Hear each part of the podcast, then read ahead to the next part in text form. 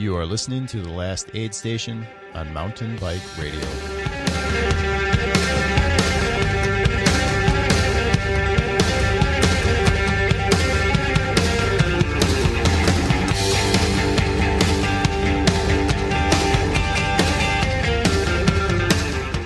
This is the last aid station on Mountain Bike Radio.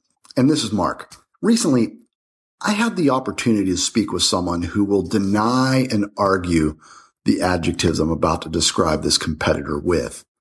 Dominant, steadfast, enduring, overcoming, tenacious. And the thing about it is she, yes, I said she, does it all gracefully. That is without bravado or ego involved in any of it. But you need only to step back and look at the way she races. Her approach to the sport of endurance mountain bike racing and actually her approach to many sports as she is definitely not limited to just that one sport by any means. And you realize it's her approach and perspective and her personality that keeps you from seeing those descriptors while she races or when you talk to her in person.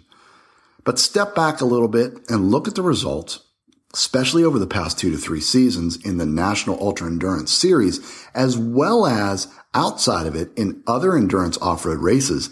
And you see a quiet and stealthy dominance.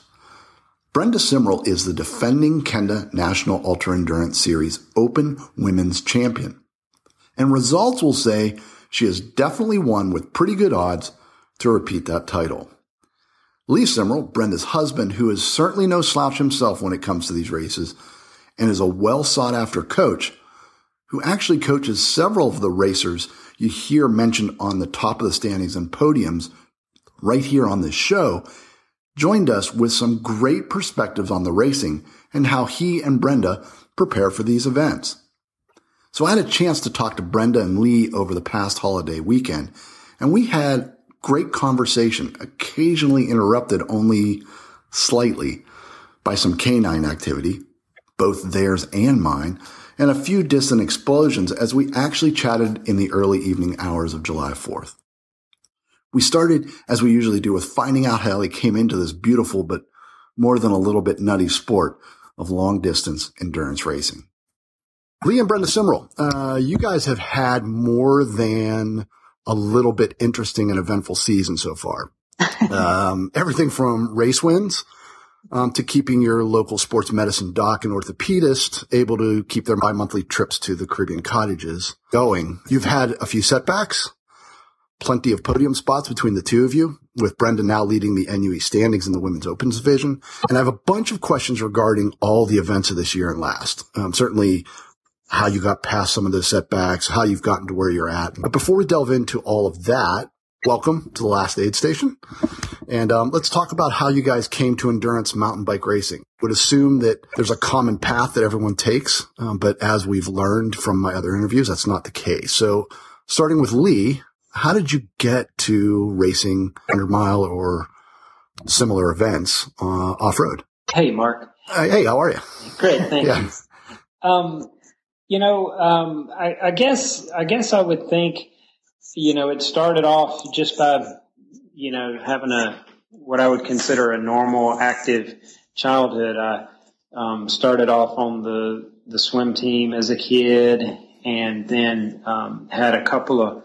I have two older brothers who ran track in high school and college, track and cross country, and uh, so I always saw that as an option, even though I chose to play soccer in college, um, I always knew that that was there for me if I wanted it. So um, after swimming and soccer, uh, I started running track, and actually the last two years of college, I ran uh, track, and and um, right after college, got into triathlon and and did that for a few years, and then uh, did road racing, and had a a friend in Chattanooga who was uh, friends with Mark Lynskey, who was one of the owners of Litespeed Titanium Bicycles, and and uh, we took a ski trip together. And uh, long story short, I ended up in Chattanooga working for Litespeed, and and um, realized that mountain biking was an awful lot of fun. It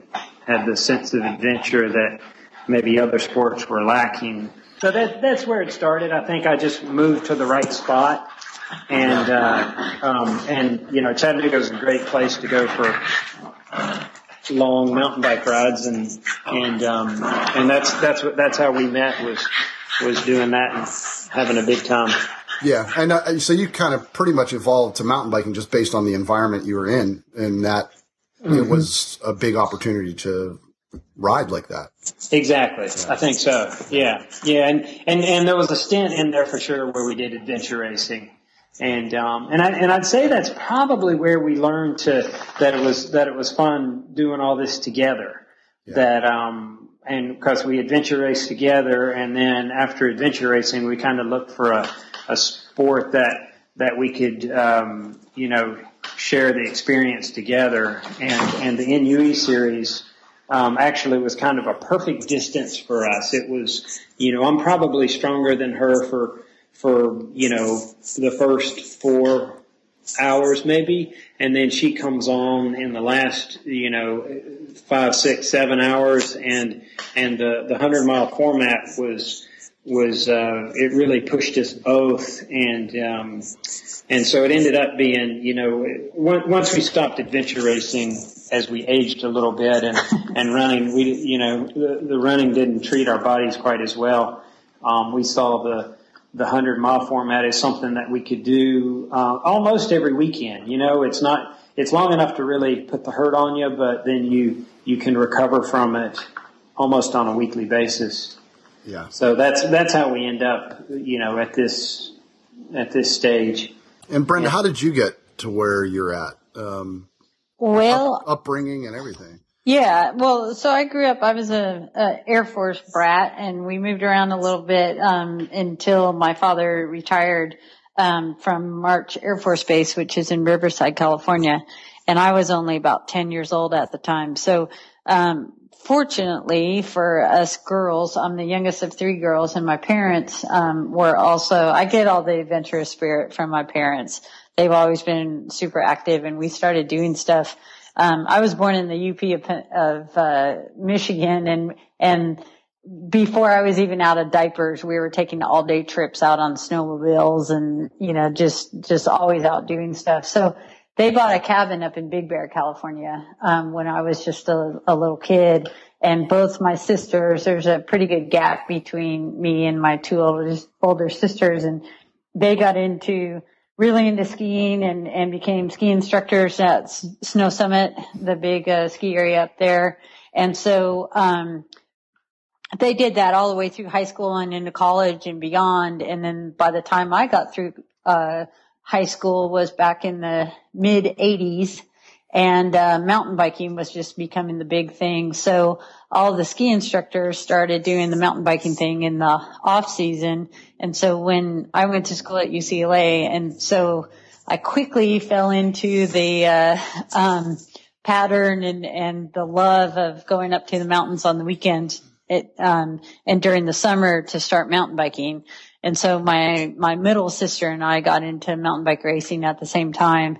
Uh, so probably in, in like 1988 and, yeah. uh, we would just go up there and, and, uh, play around and start racing the circuit and everything. And so then when I moved out to Chattanooga in 93, uh, immediately Lee and I met about two weeks after we both moved to town and then we started, we were both new to Chattanooga, so we quickly became training buddies.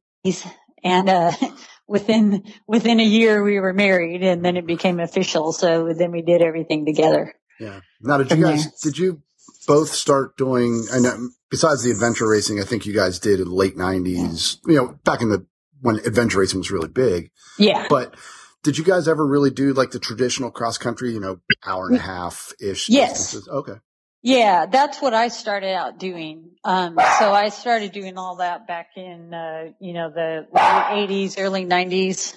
And, um, you know, Juli Furtado was my first hero, uh, of mountain biking and everything. And so we both did that. I think Lee was a little more, he was, he'd always been a swimmer and a runner. So he he would do mountain biking, but he'd also do triathlon and road racing. And I never really did any of that. Um, until, you know, I met him and then we, st- and then together we started doing all sorts of things. So we started out, you know, the, how we met was through mountain biking and tra- and then he and I would travel to all the mountain bike races together. So back then it was Norba, you know, Right, so yeah. we would travel all around on the weekends doing Norba races. Um, but then the more we, you know, we were together, the more we, we did together. So we were traveling, you know, that's when we started road racing we got into running and trail running. We got into triathlon. Then eventually,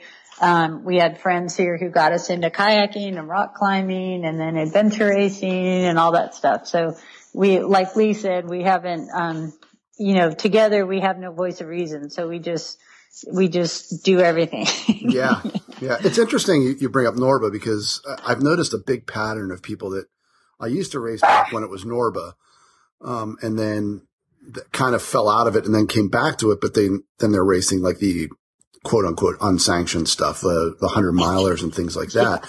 And the the common thing I think is if you remember back to the Norba events, they weren't the short things that um, USA Cycling has evolved them to, where they're you know even for the pro elite guys are racing 90 minutes. I mean, there were there were some pretty big um, events back then that were longer, 40 miles, and so I think a lot of people like. I think they, I don't know. I think they crave those distances. I wish they would come back, um, but it's it's nice that the NUE's there for that, and it's it's kind of cool to see that you're one of those people that you know was doing the wanted to do, you know did the longer Norba stuff, and now coming back that that you know the NUE is is keeping that that distance, those longer distance things alive. Yeah, and it's funny because we used to, I used to always complain so much at the start line, like if they would say that the women like were only doing two laps, but the guys were doing three laps, I'd be the one like lobbying for us to do three laps. Yeah, yeah. We we literally rode centuries uh, every, every weekend for a few years because Brenda would get so burned up when they would when they would say that the guys are going to do you know five laps and the girls are going to do three laps. She it would just burn her up, and so so she would re- literally rather go out and ride just like an unsanctioned, not even a race, a century, just so that she could you know work hard for five or six hours. Right. Yeah. Yeah, I, I think. I mean, it's it's it's kind of cool. I mean, um, and I'm, I'm glad that it's definitely a growing segment. I mean, the NUE's been around for a while, certainly, but um, to see other series starting to come in, maybe not quite as long as NUE, but um, you know, you're also seeing some of the bike packing events becoming bigger. Yes. Um, which is, you know, that's, that stuff's really cool too. And it's becoming, it's definitely becoming a segment of our sport that we're seeing a lot of talent come to. Yes. Um, and it, that's a, I think it's a great thing. Um, so let's talk about last season. Um, Brenda, you've been sitting kind of in the wings for several years, making, no, making steady improvements. Um, but you had, there were always like, there was always somebody there at the top and then they would move on and then, you know, then someone else would move in and Right. you were, you were steadily making improvements. I mean, if you go back and look at the events from, you know, four or five years ago and then look at the same course like three, two years later, you were there and you were obviously making, you know, your times were an hour faster. But what do you think, where did those improvements come from? Uh, do you think Well- it's a different way of training or do you think it just took time to get to that point? Well, I think, well, okay, first of all, I am married to a coach, so I get coached whether I want to or not. She's, So- she's nearly uncoachable. yeah, so I've been his biggest professional challenge. And he's relatively inex- inexpensive, I would say, probably. Right. Yeah. Yeah. Yeah. but, um, I've always been, so I'll be the first one to admit, I'm extremely hard headed. And so I always am like, look, I just want to go out and I want to work hard. Like everything I do, I just want to like push myself as hard as I can and work hard. So that's fine from a, you know, like a fitness standpoint. If you want just pure, you know, like base mileage and, and base fitness, that's great.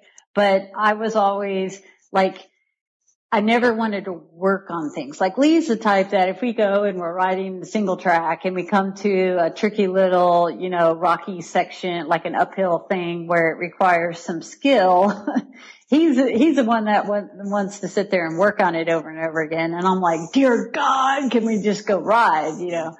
So I, I really think that the biggest breakthrough for me and the improvements that I, I made was, was just like you said over the past two years or so. And that was like two or three years ago. I, I finally gave in and said, okay, let's spend some time just working on real technical stuff because I honestly, the first time I rode at Pit, at Pisgah and the first time we did the Pisgah stage race, like five years ago, I absolutely hated it and I almost had a nervous breakdown.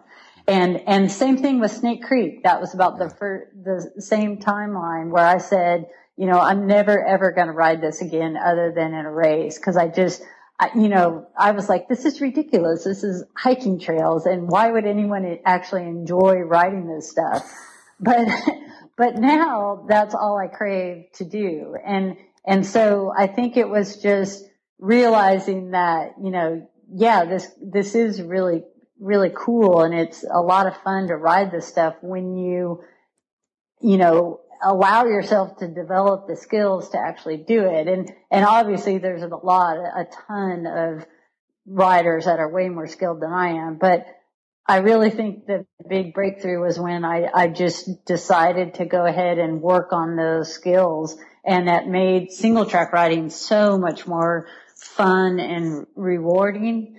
So things like, you know, courses like Shenandoah and Wilderness with all the really technical stuff and True Grit and, you know, those are the races that I love. And like Pierre's Hole with 38 Special, that downhill, you know, is just, I absolutely love those courses because of the technical element. And so, um, that was just, we spent like two winters where we would just go out and and ride like little pieces of technical stuff. Even sometimes we'd spend hours just in, you know, a parking lot, like working on skills, going up and down curbs and over obstacles and stuff. And, and that to me was what I think was the biggest, uh, change was just becoming a better technical rider because even, even courses where you wouldn't think that they're necessarily that technical, your your efficiency, you know, just anytime you're on single track, if if you're a better technical rider, you're just going to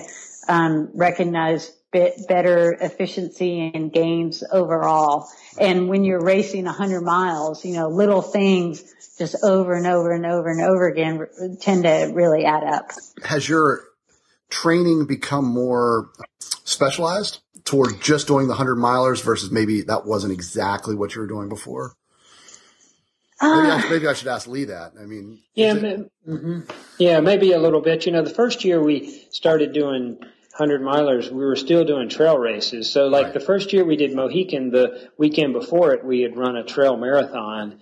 You know, which took you know four hours or or whatever. So, you know, it's easy to look back and say our first year at Mohican. I can't remember times, but let's just say that it took like you know, 10 and a half hours or something. And you could say, well, how can you improve, you know, an hour and a half or, or almost two hours on that? And, you know, it's the, the weekend prior, we had run our guts out for 26 miles on trail.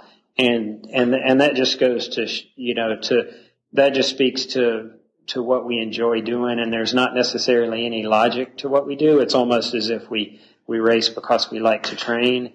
So I don't know if our, our training has really become more specific.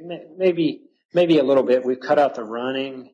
Yeah, and also we tend to be like we we don't consider what we do training. Yeah. We honestly, I mean, it sounds it can sound cheesy and stuff, but we just everything we do, we do it because that's what we want to do and what sounds like fun like I'm never, and, and I'm in, which is kind of weird. I'm an engineer, so my brain is very like, you know, regimented and I think very, um, you know, I, I think everything is like a process, but what I, and, and maybe it's because that's what I do for work that when I'm not working, I don't want any of that. Like I won't, I, I, wear a watch, but I refuse to look at it. I refuse to wear a heart rate monitor. I refuse to use a Garmin. I just, I, I, you know, whatever we do, I just go out and do it and, you know, and we're doing it because it's, we think it's fun and that's what we want to do. So I don't follow any sort of training program or anything. Um, and that's what ha- has worked for me. You know, I know what works for a lot of people is to have a very set program, but I've found just, you know, what makes me the happiest is to just, you know, we literally like every morning we'll wake up or every afternoon we'll say like, Hey, you know, what do you want to do today? And we'll go, oh, well, let's go ride stringers. And we, we go over there and we ride our local trails. Or we'll say, eh, you know, let's try a different thing. And, and we just, you know, that's what we strive to do is to just follow what seems to be the fun thing to do. And then it all works out. It ends up working out to be good training in the long run. I mean, how much of your training is off road or riding is off road? 100%? Um, the, the, only reason it's not 100% is because I, I commute by bike okay. to and from work. And so, um, in the morning we end up riding roads just to get over to, towards where work is. And then we'll ride some like on a, we have a river walk through town. Okay. And we'll ride out and back on that. But then in the afternoons we hit the local trails every day for a couple hours. So it's, you know, I guess, I guess if you ask what our, you know, when we go ride, when we say, okay, let's grab our bikes and go ride, we go mountain biking and it's on trails. But then I also happen to ride my bike to and from, to and from work. Regarding racing, um, you both have a very different approach than many or most in these long races. And I'm not going to ask the question yet. I'll bring that up in a little bit. um, but you don't seem to get caught up in the opening miles, the chaos, the sem- senseless match burning, the big efforts to gain inches no matter what. Um, you seem to have a strategy of letting the race come to you, pacing, uh-huh. pacing really early in the game and then strong throughout. Is that experience or strategy or am I reading that wrong? Uh, you know, I, I, think it's, I think oddly enough, it's genetics. I think both of us are built the same. Like, like even when I played soccer, I was, I was, I was relatively good player, you know, good enough to play for a small college team. But I was probably the slowest person on the team. I just, I relied on other things to, to make the team, you know, maybe skills and, and hard and work and endurance, you know, so, so I guess at the root of it, I think I and and and I think Brenda's the same are just like pure endurance athletes. Like, and I and I know a lot of it is is that that's what we train for, and we don't we don't ride. You know, we don't do road groups, we don't do crits, we don't you know uh, watch Strava and try to do small segments. We what we enjoy doing is long riding. So I think. I think genetically we're probably both like pure endurance athletes and then over the last um, 20 years of, of riding together. We've, you know, any, any speed that we had in our bodies, we've probably detrained it. And so even, even though it looks, it, it may look like we have a really calculated, um, strategy to pace ourselves, we're, we're probably going like wide open from the beginning to, to some degree. Well, and I, I, I think I've also had, just had a real, like, I've all, I've never really had to think about how to pace myself. I always just kind of do what feels natural. Like at the beginning of a race, I want to be going the same pace that I know that I'll be able to carry eight, nine hours into the race. So if I feel that I'm, you know, my heart rate is way up and I'm working real hard and, you know, I'm pushing myself too hard at the beginning, I know I'm not going to be able to carry that same level eight hours into it. So I'm not going to do that early in the race, if that makes sense. Oh, it, it does. I mean, it, it, it kind of, it's kind of difficult in the NUE events. Um, only because you have these big, huge groups, you know, yeah, 300, yeah. 600, yeah. 700 sometimes. Right. Um, and they, the NUE, I mean, just, and it doesn't have anything to do with how hard they want the race to be, but they always put a, or nearly always put something that's going to separate the groups. They I mean they can't have 700 yeah. people all shooting for a single section, a single track. Mm-hmm. So they always put like generally it's a big, huge steep hill like Mohican or long hill like Cohutta. Um, right. It's very easy for people to burn a whole matchbook of matches yeah. in the first two miles of the race. And, right. And often you do. You see that and you see it and it causes bottlenecks further up and gaps to appear. And that's, that's exactly the way the NUE I mean, a lot of these races evolve. but you guys never seem to seem to have that happen. I mean, the perfect example is last weekend.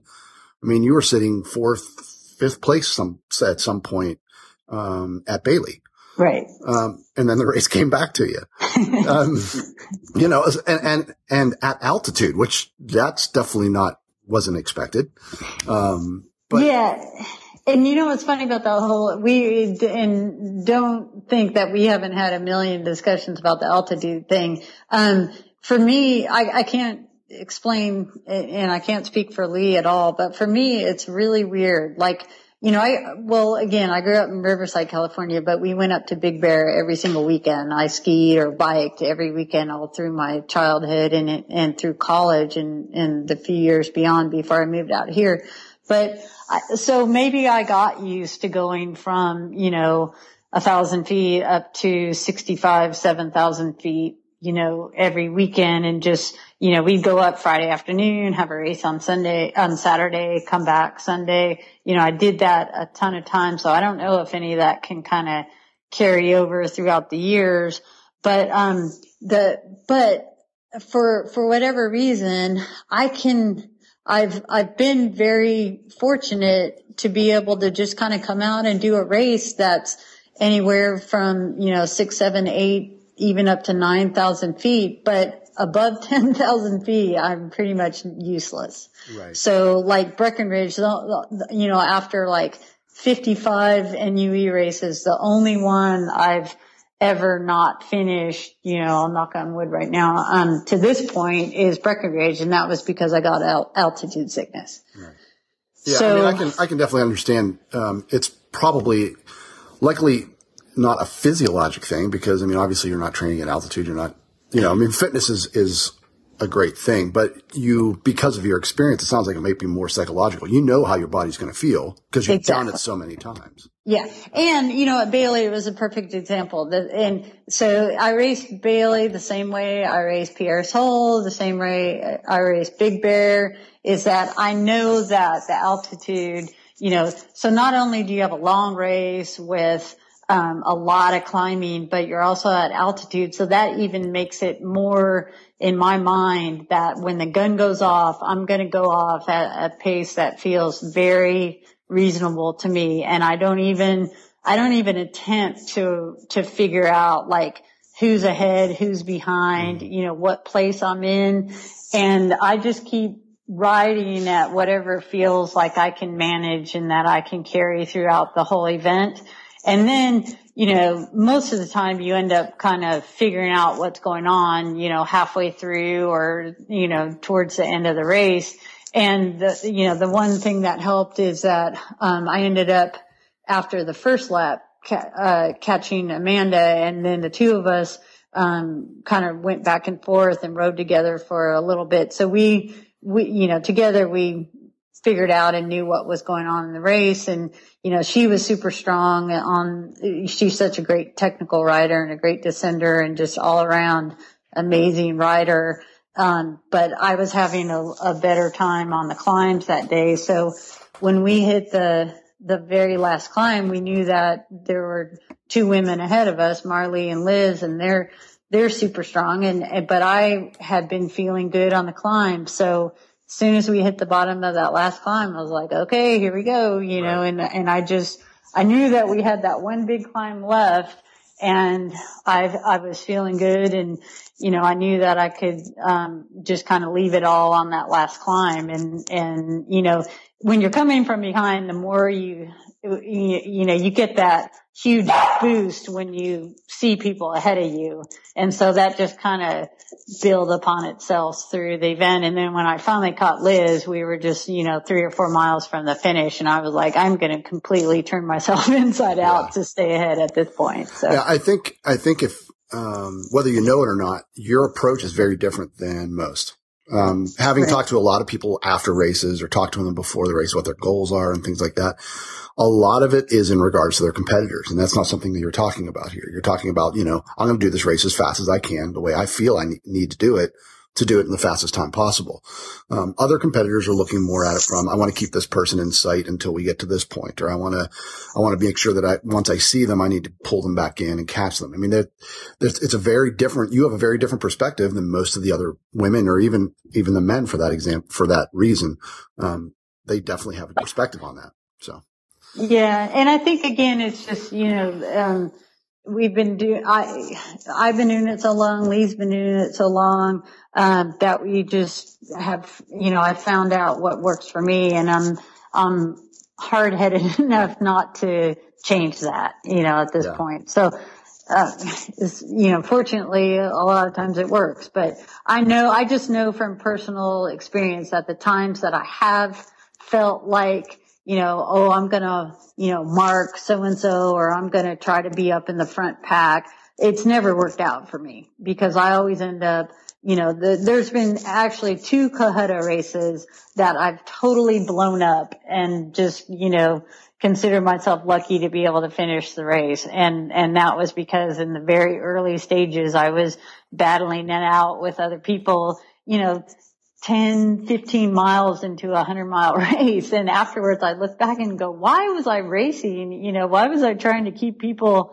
you know, stay, get ahead of people 10 miles into the race when, you know, it, we had 90 miles to go. And, and, you know, those experiences were, uh, just, you know, I learned a lot from that. And, and, you know, since then I've just stuck to my guns and just kind of raced how I, I, you know, what I feel works best for me.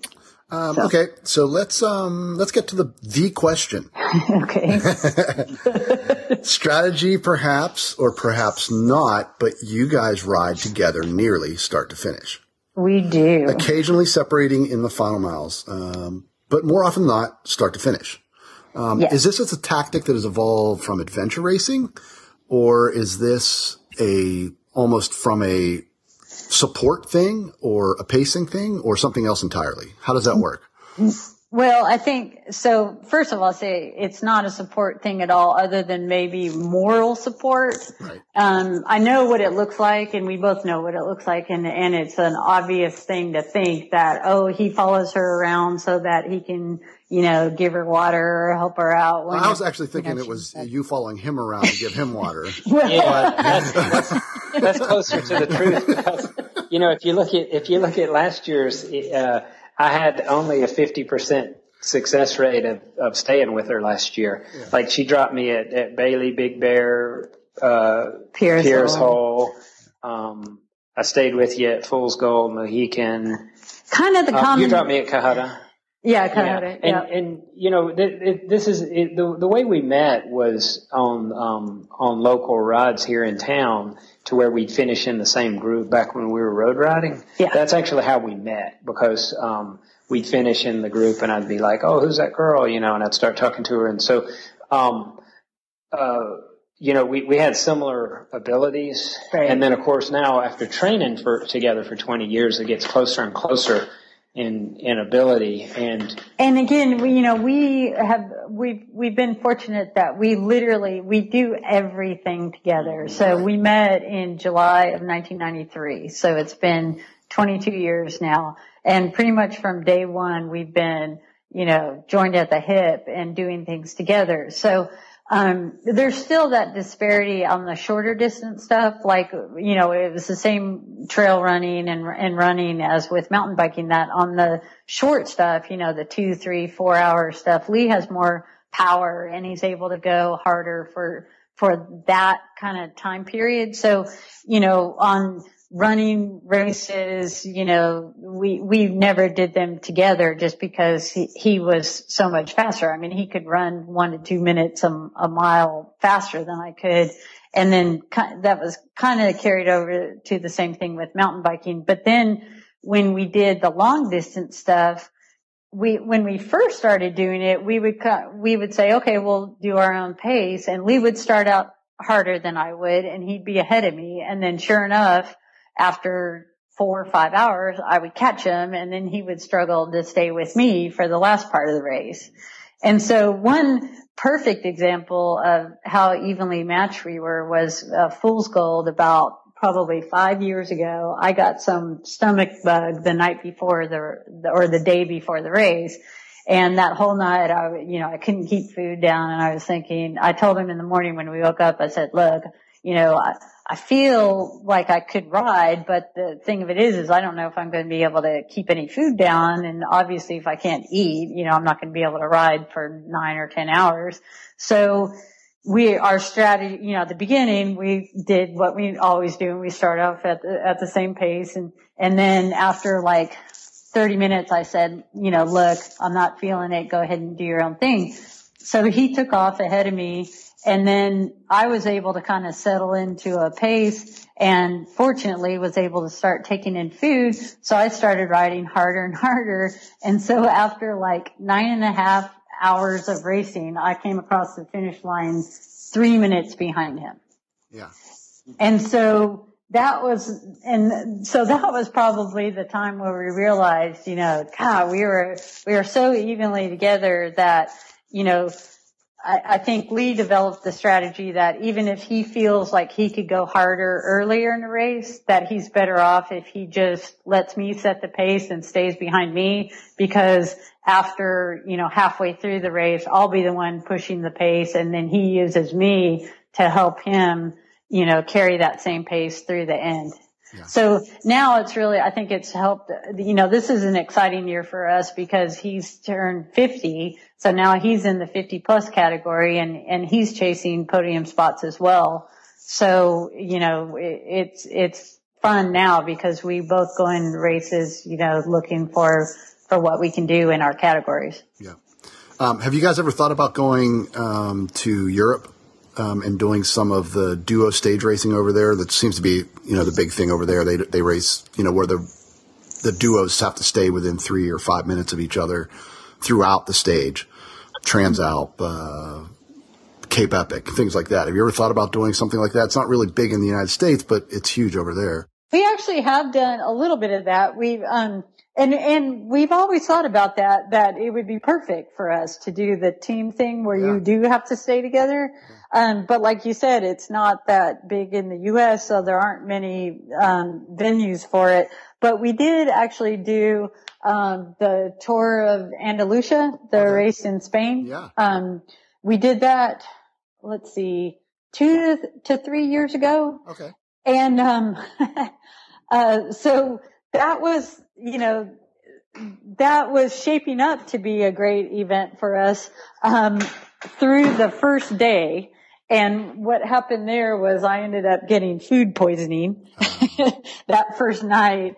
And, uh, so I basically, again, I was too stubborn to like drop out of the race, but we spend the next, you know, five days just kind of racing at my, my pace with me, you know, just basically a major puke fest for the whole thing. So, um, we, even though that type of thing is, is perfect for us, again, we, we just, I think our big thing is we just like to have adventure, so we don't really, um, we don't really follow certain, other than the NUE series. For that, for us, that one has really been our big thing. I think it, it feels like just a perfect thing for both of us. But beyond that, we just kind of, we want to go and just explore and, and, you know, kind of do the whole life's just a big adventure thing. So, you know, we ski during the winter and we'd love to travel around and, and, and, and again, even with, within the NUE, um, we do the races that are just kind of seem like the biggest adventure. That's why we go out and do all the races out west because those are the big trips and those are the most fun for us from an adventure standpoint. Yeah. So, which, which actually was my next question is how do you guys choose your races? Because you, you going out and showing up and racing Bailey was completely unexpected. you know, I mean, as someone who's leading the NUE and, you know, attempting to, I would imagine attempting to win the second, you know, uh, back to back title in the series, um, going out racing at altitude against, you know, competitors who are living at altitude versus that same weekend, uh, racing in Michigan. Right. I never expected it. When I saw your results, I'm like, what's she doing there? I guess I guess there's there's no logic to it actually. The we look we look at the courses that we think are going to be the, the the most fun and look at the trips that are going to be the most fun. Just like this weekend we're going to South Dakota and you know what a what a cool event. We're going to start at Mount Rushmore. We're going to do um, uh, like 85 miles of single track. I mean that's that's going to be crazy. And um and you know, sure, it's a it's a big trip, but fortunately with us, the big trip is part of the adventure. You know, we don't look at you know flying to Denver and then driving you know four hours to Sturgis as as like a, a drudgery it, we look at it as because it's the two, you know, we're lucky, obviously, we're lucky. It's just the two of us and, and, um, and we realize that we're lucky, but you know, it's just a, a big adventure and we would have probably, we would have never, I've never been to South Dakota. Brenda had never been to South Dakota, yeah. you know, so the series took us to South Dakota and, um, and now, you know, this will be our third trip there and we're super psyched about being able to make the trip. So there's, so there's no real logic to, to it. Just just the same, you know, just like we'll stack NUEs back to back sometimes. Like this year, we're going to do uh, um, Pierre's Hole, and then the next weekend uh, Rincon. And is it is it the is it the best strategy for performance? I don't know. It's hard to say. Maybe it is, maybe it isn't. But it, it it's not even something we consider because we're looking at opportunity of having you know two amazing trips and to do you know some really fun um, writing. So, so I think the the you know the in a nutshell, we do um, we don't look at it from a strategy standpoint because you know, and we've had these conversations too. It's it's funny the way it is. You know, you can do a race where you look at who's who's signed up and you're like, oh my god, there's 40 people. You know, 40 people in my category signed up. And, and then there's another race the same day and there might only be three people signed up, but it always ends up, you know, the, the competition at the high level, it always seems to be the same, regardless of how big the field is. So it, you can agonize to death over strategy and, you know, should I be doing this race or should I be doing that race? So whenever we find ourselves doing that, we're like, look, what sounds like the most fun for us to do? And we'll go, you know, so the, we did the exact same thing on the whole lumberjack and Bailey thing. And we asked ourselves, you know, you know, well, which way should we do? Which would be better? And then we just, you know, after a couple minutes, we were like, what do we want to do? Sounds like what sounds like the most fun. And we were like, going out to Colorado seems like the most fun. So let's go out and do it. Yeah. And, and, you know, that's what we did. Yeah. Only, only because we've done lumberjack a few times and it seemed like something different. Well, yeah, yeah but yeah. you know. Yeah. Uh, yeah, I mean, and you, and you as the defending champion, I mean, you get a chance to go to all these different events. It's, right. it's got to be kind of cool to be able to, you know, pick and choose the events. Oh, and, yeah. Yeah. Let's get out of from, from talking about you guys specifically, but let's talk about where you guys see the National Ultra Endurance Series evolving. Um, not necessarily from a race standpoint, but more from a competitor standpoint the competition, I think, is really increasing like across the board. Top competitors are starting to make it a focus versus something that was kind of like a, you know, something else to do. Um, right. and, and it's, it's happening across all the divisions, not just the open men, which the open men is always the biggest division by far. But you see a lot more people competing in the masters divisions and the, the single speed divisions. And it's not just because the masters division people are aging into it. You see people coming to it who are already masters, maybe have never done uh, the NUE. What do you guys right. think? Do you think it's um, do you think people are coming to the NUE because it's not USA Cycling, or do you think it's because it's a bigger challenge? I mean, what do what do you think? What what do you see the growth? Why do you think the growth is happening there? You know, um, I'll I'll just say I'll just talk briefly, and then I'll let Brenda yeah say what she thinks. Well, no, certainly from yeah. a co- coaching perspective, yeah. you've got a great uh, yeah. Know, you've got people that are probably wanting to train for these events. Yeah, yeah for sure. I'm, I'm, definitely seeing that. You know, my hope for the series is, is that it remains fun and, and, and you can, you can always go to Shenandoah and camp out beforehand and nobody takes, you know, like everybody races their guts out when the gun goes off. But prior and after that, you know, what, what I hope is, is that that it remains really fun and, and somewhat lighthearted and right. and, a, and a, a, sense of adventure. The, the moment it, it all becomes you know, too serious, it will be the time that we probably look for something else. And, and I don't, I don't mean that it can't be a, a great, well organized series. I just mean that, you know, our, what appeals to me, and I think Brenda as well, is, is that it's, you know, grassroots. It's, um, you know, it's it's it's a bunch of people trying to have a have or having a good time and then having a beer afterwards and and being willing to camp and and that sort of thing. So so so yeah, I think there's definitely room for uh, you know for a lot of great competition and and I just hope that it you know stays in the same spirit and and the and the and the races continue to be 100 miles and they continue to be so difficult that it that it keeps you awake the night before the race. you know, because that's that's they're pretty scary, right? Yeah. Like, you know, one of the reasons why we don't talk much about competition is because honestly, you know, I think every race scares us a little bit, right? Like, like you you wonder if like how in the world you're gonna get through the thing. Well, and I think that's the other thing too is, is, you know, people, especially now that I've had a little bit of success, people go, Oh, what are you thinking? You know, what, how do you think this, you know, this is going to work out this weekend? And I'll be like, look, my number one goal is to just finish this thing. And everyone's like, ah, that's BS. You know, you know, yeah. you know, you have some other agenda. And of course it's great to, you know, to be competitive and all that. But honestly, I mean, I, I'm not lying. When I line up at the start of a race, all I'm thinking about is just getting to the finish because uh, we've done so many of them and they, it, it's almost like the thought of them gets harder and harder and harder because you know how much suffering is going to be involved. You know how long it's going to be. You know how much it's going to hurt.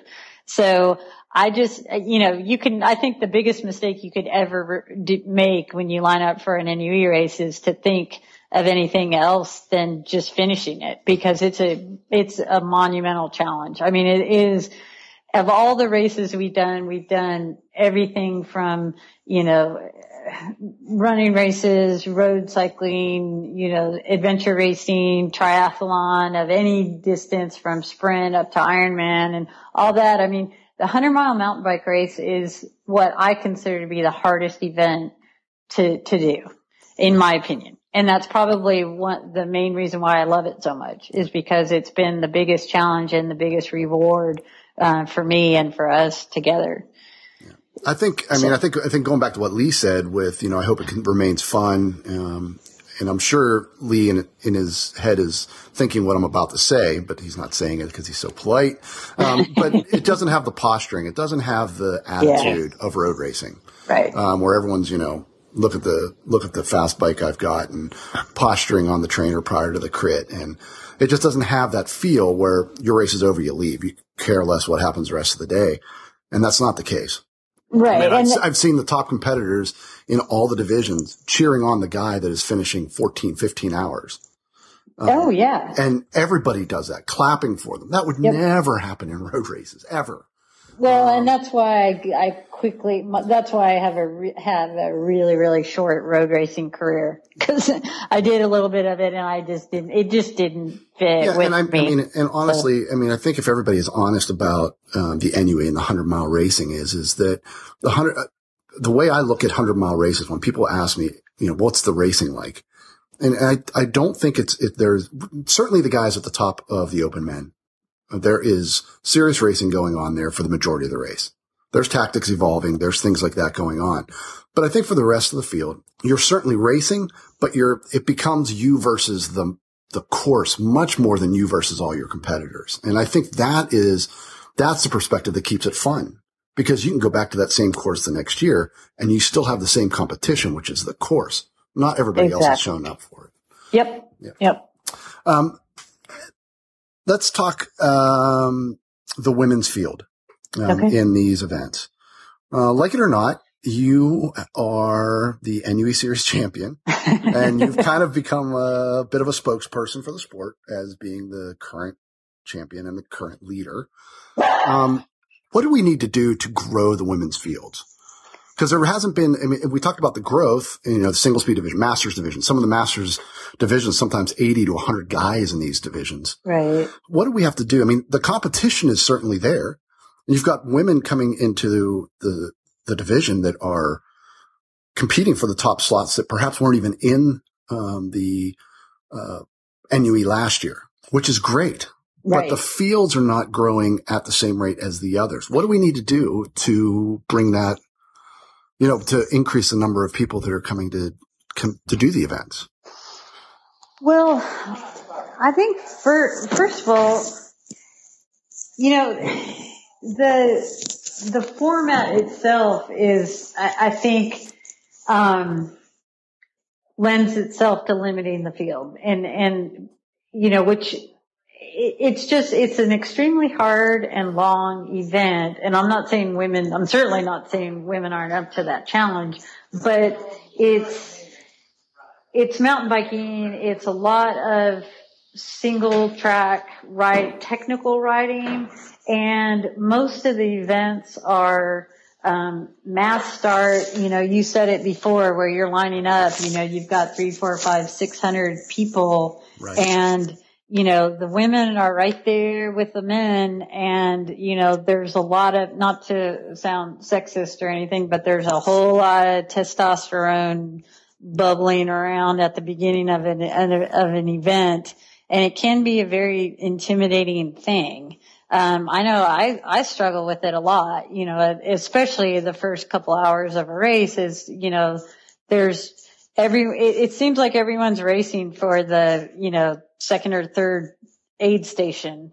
And, you know, it, it can be tough to kind of deal with. And I think women, you know, when, when you're in a field of just women, you know, I've done a lot of women's only triathlons and, and other events and it's just an entirely different atmosphere. You know, everyone's like cheering each other on and, you know, oh, you go first. No, you go first. You know, oh, mm-hmm. you're, you know, you're doing so great and stuff. And it's just, it's, it's a different atmosphere. And I think for some women who come into it who've never done, you know, who've never really been into, you know, hardcore mountain biking, it can be extremely intimidating.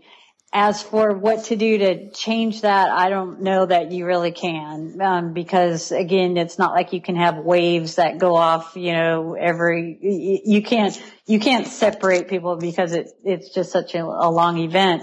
But I think just, I, I think the best way to, um, to have it grow is to just keep having people that, you know, the, the group of, of girls and women that I've gotten to know and just be good friends with are amazing. And I would have never, I would have never ever in my life crossed paths with them if it weren't for the NUE series and, and these races. And I think just keep building that community. And, um, you know, like every time, every year there's new people, new women that come in. And I think for people like myself who have been there, a lot of it is on us to encourage you know, the people that, you know, keep showing up to the events and keep, you know, just stick with it and have fun is the, is the best way for it to grow. Cause I, I know that, you know, at the end of the race, the people I'm looking for to, to sit and have a beer with and laugh and joke about are the ones that I've been racing my guts out against for the last, you know, eight hours. And, and I think we all feel like we have a good friendship and a good relationship and, in my opinion, that's the best way to keep things growing is to just keep building upon that. Uh, Lee, from a coaching perspective and talking to athletes, is there a hurdle there for women competing at long distance mountain bike races, or is it just um, something that, for some reason, it just exists and that's we have to kind of be accepting of that? Yeah, I don't know. It's you know, it seems like we we've been you know, Brenda and I started doing this independent of each other. You know, I got my first mountain bike in 85 or something like that and, and, you know, have been off and on with it since then. And it seems like it's always been this way. You know, we did, uh, local races here and, and the women's field was always small. Although, you know, I guess, I guess I look at the NUE more as a success than I do, um, anything else in terms of women's field. You know, if you look at the women's field at, at a race like Lumberjack, uh, Shenandoah, Right. um, Bay, Bailey. There, there are definitely some that stick out to where I would consider that to have, you know, pretty decent sized women's fields. So, um, I, you know, I, I guess, I guess the, the, the race directors need to always be conscious of it, you know, what the, where the cutoffs are, you know, we need to make sure that, that, that the field, you know, that you can have a, a field, a decent sized field that you don't cut off half of your, half of your women's field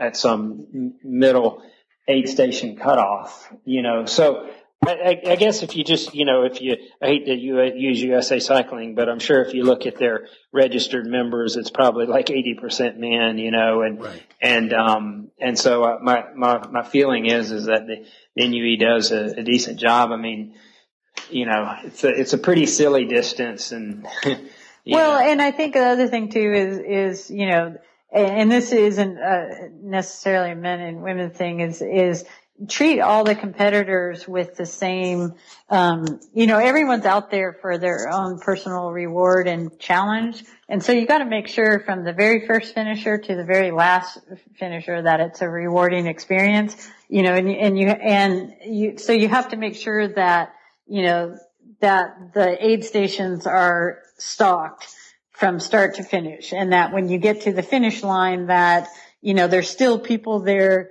cheering you on and encourage you on and and that there's food for you at the end and drink for you and all that stuff because nothing's worse than coming in you know you've been killing yourself for 12 14 hours and you cross the line and and you can barely get to the finish line because everyone's driving past you on their way home and then you go to get food and they're like oh sorry you ran out of food 2 hours ago and you know, there's no beer left and, and, you know, everyone just kind of is, is gone. I mean, what's the, what's going to make you come back after an experience like that? Right. So, and fortunately with the NUE series, the races are just top notch events. I mean, Mohican and then Chris's races, Shenandoah and, and Wilderness Bailey, you know, that when we crossed the finish line, there was a band playing, you know, there were five people like pointing us towards the beer wagon and food and, you know, and, and there was a nice creek there to cool down in and, you know, just a great atmosphere. And I think, I think that's a, a really important thing is just make it, make it a whole event, not just about the race. Like make it something that people are going to want to be a part of. Yeah, I, I think that I mean I think the NUE has done a fabulous job at, in equity of men yeah. and women, all actually all the divisions for that matter. Um, yep. You know, the person who's winning the Open Men's is getting almost the exact same prizes as the guy that's winning the 50 plus. Yep. Most of it is in product, but that's fine. There's nothing wrong with that. Right. Um, you know, I think I think off-road endurance racing has actually done more for that equity than all the other forms. Um, with the Whiskey 50, for example, giving the exact same prize purse, $15,000 um, prize purse for the women's 50 mile event as the men's 50, 50 mile event. So that, you know, I think regardless, I think the endurance off-road racing has done a fabulous job for making equity. Um, right. I think that, I think it's a growing segment. And I think, I think promoters are starting to realize, um, whether they're inside or outside of endurance off-road racing, that that may be the way to continue to grow the sport or to grow whatever sport they're in, whether that's cyclocross or road racing or things like that. But there needs to be equity. If you want to attract more people, needs to be equity. And that's not just in the prizes, but in the way you treat the racers. And, yep. and I think you guys are spot on with that. Um, let's talk about Lee's coaching business. Um, Lee, how long have you been coaching? I started the business when we moved to Wisconsin. What was that? Like 2006. Yes, 2006. 2006. And, um, and at the time we were hot and heavy with triathlon and it, and it started primarily as a triathlon coaching business. And then as our interest changed, I switched it more, it changed the name to Simril Multisport Coaching and, uh, it started to include more trail runners and then it's kind of morphed into more mountain biking, mm-hmm. uh, athletes now. And, um, and it's great. It's, it's online. I do, I send out workouts through Training Peaks and, uh, you know, I'm a little bit old school. You know, I think, I think if you get a few things right, you'll get most of, you'll get 98% of what you're going to get out of the sport. You know, you get your race weight right. You, you train the right number of hours. You have good nutrition. You get good sleep. Um, you, you accomplish those things you're going to get most of what you're going to get out of yourself and, and, and try not to have my athletes fret over the, the, the small things that sometimes people, teams, you know, can get consumed by. So, uh, and, and I, and, and, you know, my goal for my athletes are to have a, have a great time, uh, make it sustainable for them year after year so that their families are happy with it. You know, I, I rarely work with people, that have a one year goal. Um, so I do, I do some of that, but, but primarily I'm, I'm really trying to encourage people to make it part of their lifestyle and, and something that they can continue on. And, you know, just like for us, you know, I'm 50, Brenda's 48. I hope we're doing this for 10 or 20. I mean, I don't, 40 more years. More years. I mean, I, you know, I feel, I'm 50, but I feel probably 20. So when I'm when I'm 70, how am I going to feel? I, don't really know, but but you know, I, I try to convey that to to my athletes that they can make it part of their lifestyle and and have a lot of fun and still get most of the performance that they're going to get out of themselves, even if they they fret it over a lot of smaller things. Yeah, uh, you should petition Ryan for a 70 plus division. You start now. Right. yeah. Uh, I, can, I can hang in there another 20 years, yeah, yeah, yeah. yeah. um, let's talk about both you guys race for Motor Mile Racing. Uh, yes. and you have quite a few number of people that really support you guys. So I'm, i want to give you guys an opportunity, um, that allows Lee to compete, you know, right up there on the podium, especially this year, in the 50 plus, um, and Brenda defending champion, giving it another go this year and certainly hitting the podium more often than not, it seems. So who are your sponsors? So, so as you said, Motor Mile Racing is our team and they're, um, it's just, it's a perfect fit for us because again, we're just all about having fun and just getting the most out of life and, and, and what we do. And so the team really started from just a bunch of guys who like to go out and ride mountain bikes and do long races and drink beer.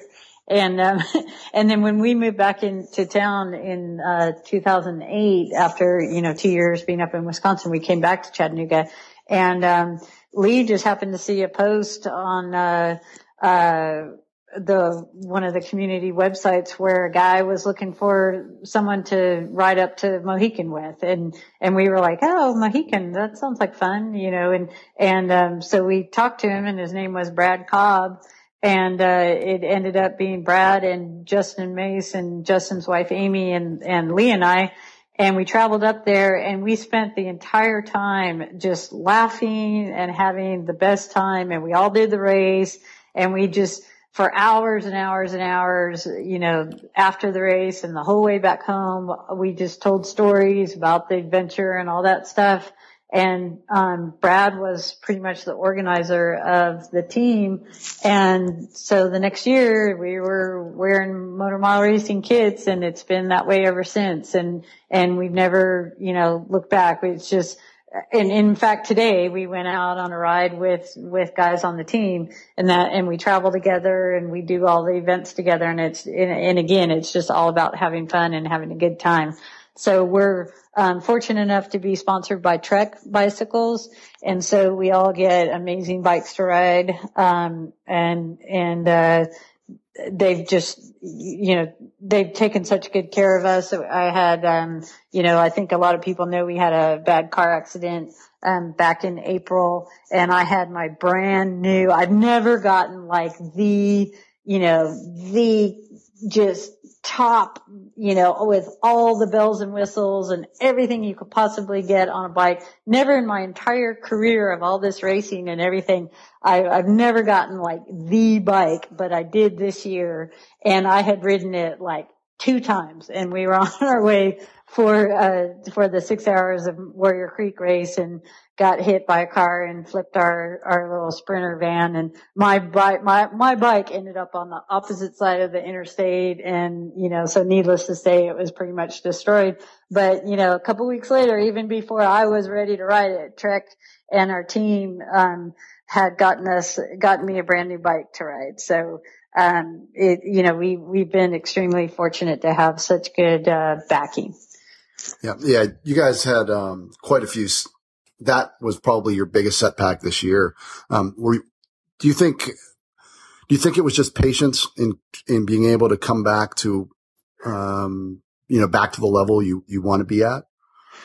I, I think it was patience, but maybe some impatience too, because um, we just we're always everything we do is just uh, you know it, it, we we just we thrive on being as active as humanly possible. So you know we were on our way up to do the race. Obviously couldn't do the race. I ended up being in the hospital over the weekend, and we were actually going to stay with Lee's sister, who has a place up in Boone, North Carolina and they're teachers. And so they had that week off for spring break. So we were like, well, let's just continue on up there. That, you know, sounds like a, as good a place as any to, to rehab. So we got a rental minivan and drove on up there and spent the week up in the, up in the cabin. And every day we were out like, you know, hiking up the ski areas and hiking around the neighborhood, you know, and they were all holding me so I didn't slip and fall on any ice patches and stuff. But yeah. pretty much from the day I walked out of the ho- hospital, we were just as active as possible. Yeah. And I think just keeping a high level of, of activity makes your, your body, you know, heal itself, um, quickly. And, and so, you know, honestly, I was, I was back on a, a bike riding within a couple of weeks. Um, you know, mountain biking off road, obviously, you know, um, it took a, a, little bit longer, but, um, so I think just, just listening to your body and, and, you know, letting yourself recover, that's kind of what it's been like for, for me since, La Ruta last year, I've just had a lot of illnesses and, and had, um, shingles, which was the absolute worst experience. That was, that's the, it's just the spawn of the devil. That's the worst thing you could ever possibly have, in my opinion. And, um, and then, you know, the flu and two days, three days before True Grit, I had a horrible case of bronchitis set in and so that race was all about just getting to the finish line. I did the entire race with my pocket full of cough drops and just kept the cough dropped in my mouth the whole race. And, and then of course the accident and, and all that. So, um, you know, but, but again, we just, every time we have what could be considered a setback, we just turn to what we love and, and what makes us happy and it all works out for the best in the end. Yeah, it seems like it's so much easier to come back from injury or setbacks um, when you have the perspective that you have, which is I just want to get back and do things, and you truly mean that. Yeah, I just want to get back outside. I just want to get outside and hike. I want to get outside and ride my bike. Versus maybe someone who is um, look looks at it more from the uh, very strict, regimented competitor where I need to train because I have this race coming up. Um, it's, it's right. much different. It's a much different perspective when I, I, I, hate, I can't stand being in this house. I can't stand sitting on this couch anymore. I get, I need to get out and do something. It's a much, it's much easier to come back around because you, you just want to get out and do the stuff you really, truly love and that you, I mean, that, that you live for really. Yes. Yeah. Um, yep. Lee and Brenda, thank you very much for being on the last aid station. Um, it's really been thank a pleasure. You. Um, this has been great. Um, to talk to you guys, to hear everything that's gone on, how you've come into the sport, um, and your perspectives on things is really, really, really cool. Um, thank you very much. well, thank you, Mark. We, we have uh, we love listening to your show, and we've wanted to be able to talk to you for a yeah. long time. So yeah, it's a great opportunity. Great. Um, and um, I will put, if it's all right with you guys, I'm going to put um, all all your contact information, and especially for Lee's um, coaching services and things like that in the show notes. If anybody wants to get in touch with you, has questions, yes. perhaps wants to use Lee as their coach, which yes. I would highly recommend as I know several people um, I would too. Um, yeah. Probably won't get as inexpensive as Brenda gets it, but um, so thank you guys very much for being on Mountain Bike Radio. It's been a pleasure. Thanks, Mark. Uh, Happy 4th of July. Yeah, thanks. okay, see you, Mark. Bye. two of the coolest people you will meet in this sport. Seemingly always with a treasure chest of stories to tell and homebrew to share. Some of the most approachable competitors and fellow athletes you'll find. Thank you for joining me here on the last aid station as we continue to bring you all the stuff that's fit to report and maybe even some that's not worth the space on your hard drive. You keep listening and we'll keep bringing you the race info, the highlights and the interviews on the movers and shakers in our sport. If you guys have tips on someone you want me to interview or races you want me to find out how the race was won and how the, it all shook out, drop me a line, mark at mountainbikeradio.com or over at the last aid station on Facebook. Also, continue to spread the word of what we're doing here. We are a pretty close tribe, us endurance mountain bike racers. If you like what you hear, let people know about it. Share the links on Facebook with your friends and your competitors. So thanks again for listening. Stay safe, but rip it when you can. And I hope to see you at the races really soon. Take care.